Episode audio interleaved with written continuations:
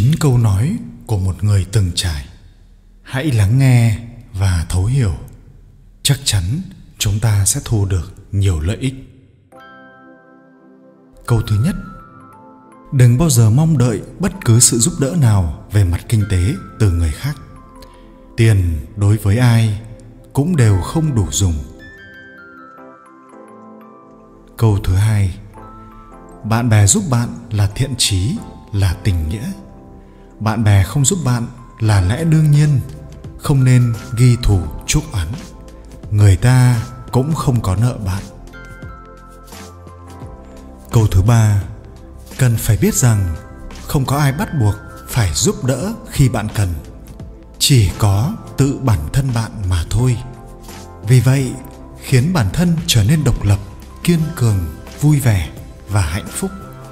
Đây mới là điều bạn nên làm. Dẫu sao thì thế gian này chỉ có mình bạn bắt buộc phải đồng cam cộng khổ, cùng sống cùng chết với bạn mà thôi. Bạn hiểu chứ? Câu thứ tư, đừng nhìn giàu nghèo để kết giao bạn bè. Họ có hàng trăm tỷ đồng cũng không liên quan tới một cắc của bạn. Đừng tự biến mình thành kẻ nịnh hót theo đuổi.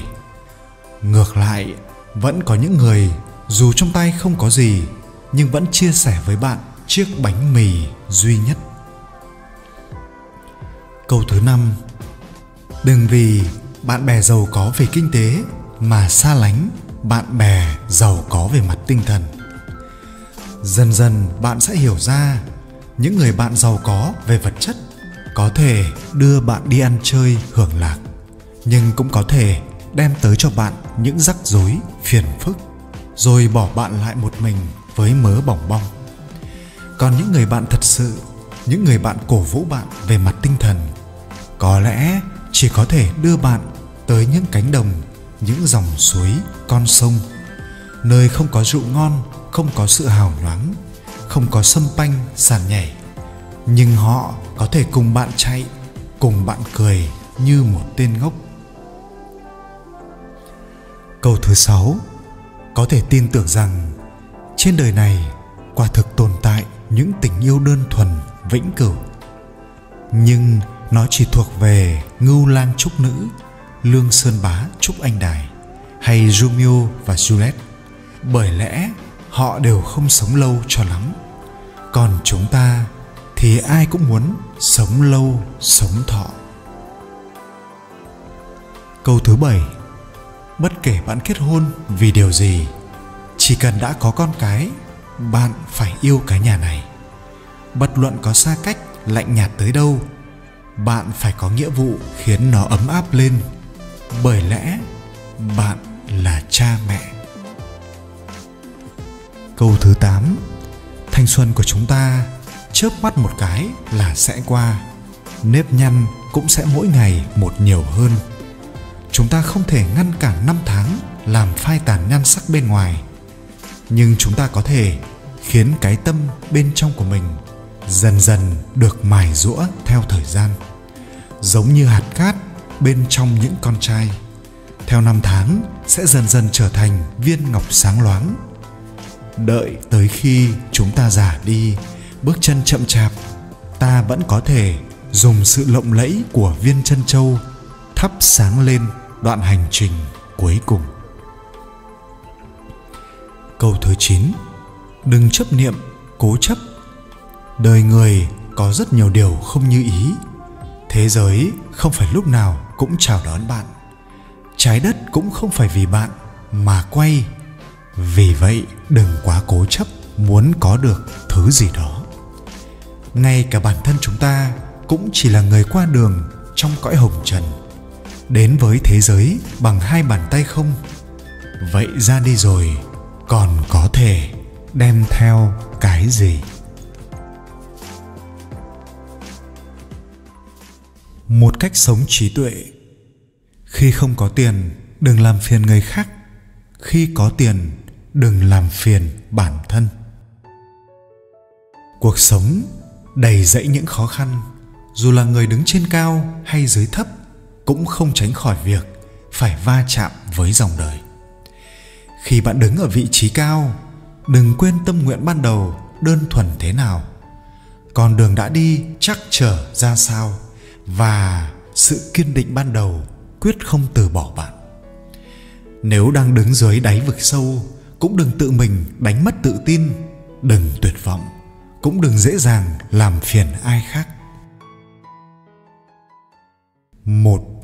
Không có ai thích cô đơn, chỉ là họ sợ khiến bản thân thất vọng. Khi gặp khó khăn, tâm lý ai mà chẳng mong muốn được những người mình từng tin cậy giơ tay ra giúp đỡ. Nhưng thế giới này vạn sự khó lường, dù tình bạn có sâu đậm đến đâu, đôi khi người ta suy tính cái lợi cho mình trước mới nghĩ đến cái khó của bạn sau. Do đó, đừng quá coi trọng vị trí của mình trong lòng người khác, cũng đừng vội nhờ vả khi gặp khó khăn. Có một câu chuyện thế này. Có một người phụ nữ trung niên mất chồng, sống một mình nuôi con nhỏ. Cô ấy hiền lành, thân thiện với mọi người, lại siêng năng chịu khó. Nhưng có một đặc điểm mà hàng xóm xung quanh đều cảm thấy rất khó hiểu. Cô ấy luôn từ chối lòng tốt của người khác. Dù là người thật lòng hay kẻ có chủ ý sâu xa đến tiếp cận cô ấy đi nữa, cô ấy cũng từ chối khéo những món quà, những lời ngon ngọt, những lời nguyện ý giúp đỡ của người khác, rồi nhanh chóng trốn vào thế giới của riêng mình. Lúc đầu khi mới đọc, tôi cũng như những độc giả khác nghĩ rằng tính cảnh giác của cô gái này quá cao. Tuy gặp ai cũng thân thiện gật đầu chào, nhưng lối sống lại quá xa cách, không muốn giao tiếp với nhiều người. Nhưng sau đó khi tôi ngẫm lại mới hiểu được, sống độc lập như vậy chẳng lẽ không tốt hơn hay sao? Nếu bạn có năng lực tự giải quyết mọi chuyện, vậy hãy tự mình làm sẽ tốt hơn, không cần thiết mắc nợ ân nghĩa của người khác. Người khác có thể giúp bạn một lần, một lúc, một thời gian nào đó, nhưng không thể giúp bạn suốt đời. Nếu bạn thích nghi với hơi ấm đột ngột này rồi, làm sao một mình sống sót được qua mùa đông lạnh lẽo? Con người một khi có tính lệ thuộc, dựa dẫm sẽ dần trở nên yếu đuối và hèn nhát. Đáng sợ nhất không phải là cô đơn, mà là khi bạn đã quen với ai đó đi cùng, nhưng bất chợt họ rẽ sang hướng khác. Cuối cùng chỉ còn lại bạn lẻ loi lê bước một mình, trong lòng tràn ngập thất vọng. Lạc trôi trong biển người là điều không dễ dàng. Mọi người đều có quyền lựa chọn cho riêng mình.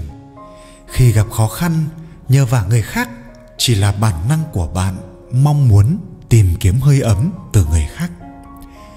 Nhưng có tự vượt qua được hay không mới chứng tỏ bạn là người bản lãnh. Thứ hai, cười, thế giới sẽ cùng cười với bạn. Khóc, chỉ có bạn khóc một mình. Vào năm 850 sau Công nguyên, sau khi sống nửa đời lận đận, Lý Thương Ẩn cảm thấy thương cảm. Ông ở thành Trường An rộng lớn thế này mà lại không thể tìm thấy một chỗ sống yên ổn đến cuối đời.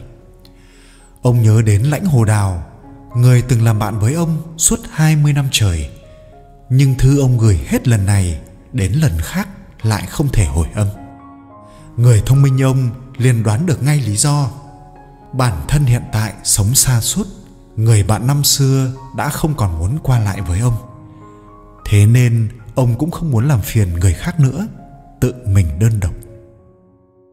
Trên thế giới này có nhiều người xem opera nhiều hơn là nghe opera.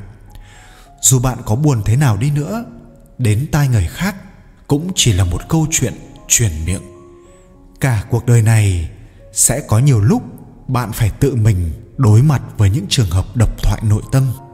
Bởi vì dù trái tim bạn đang đau đớn thế nào đi nữa, trong mắt người khác bạn chỉ là ít nói hơn mọi khi, sẽ không ai cảm thấy lạ hay quan tâm đến đâu. Đừng cam chịu số phận. Một người thật sự mạnh mẽ sẽ không phụ thuộc vào bất kỳ ai. Nên nhớ có một câu: có bạn, tôi có người cùng sẻ chia thế giới. không có bạn, thế giới của tôi vẫn sẽ rất tuyệt vời. Thứ ba, khi không có tiền đừng làm phiền người khác, khi có tiền đừng làm phiền bản thân. Khi bạn không có tiền, có thể từ bỏ thể diện, từ bỏ tự ti, xông pha vào thế giới này mà giành một vị trí thuộc về bản thân.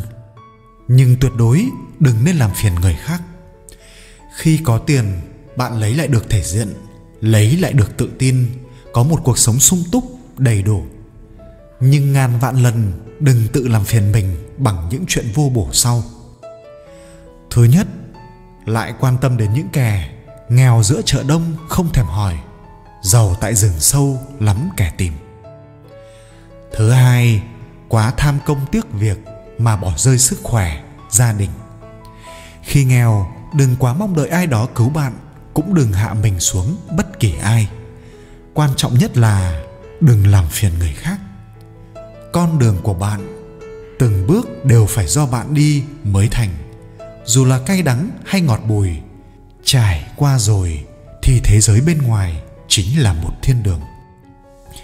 Hemingway từng nói, cuộc sống luôn khiến chúng ta nhận thương tích đầy mình, nhưng trong tương lai, những vết thương đó nhất định sẽ biến chúng ta thành những người mạnh mẽ nhất. Dù quá khứ có nhận bao nhiêu vết thương thì đều đã qua hết rồi.